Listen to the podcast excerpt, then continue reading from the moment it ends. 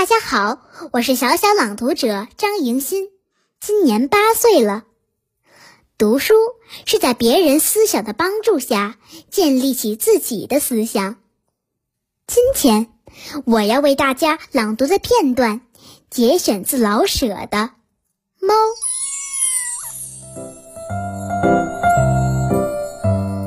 猫的性格实在有些古怪，说它老实吧。它的确有时候很乖，它会找个暖和的地方，成天睡大觉，无忧无虑，什么事儿也不过问。可是，它决定要出去玩玩，就会出走一天一夜，任凭谁怎么呼唤，它也不肯回来。说它贪玩吧，的确是呀，要不怎么会一天一夜不回家呢？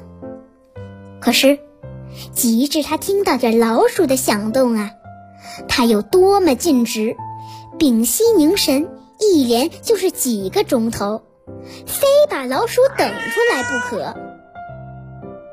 他要是高兴，能比谁都温柔可亲，用身子蹭你的腿，把脖儿伸出来要求给抓痒，或是在你写稿子的时候。跳上桌来，在纸上彩印几朵小梅花。它还会丰富多腔的叫唤，长短不同，粗细各异，变化多端，利弊单调。在不叫的时候，它还会咕噜咕噜的给自己解闷儿。这可都凭它高兴。它若是不高兴啊，无论谁说多少好话。他一声也不出，连半个小梅花也不肯印在稿纸上。他倔强的很。是，猫的确是倔强。看吧，大马戏团里什么狮子、老虎、大象、狗熊，甚至于笨驴，都能表演一些玩意儿。可是谁见过耍猫呢？这种小动物确实古怪。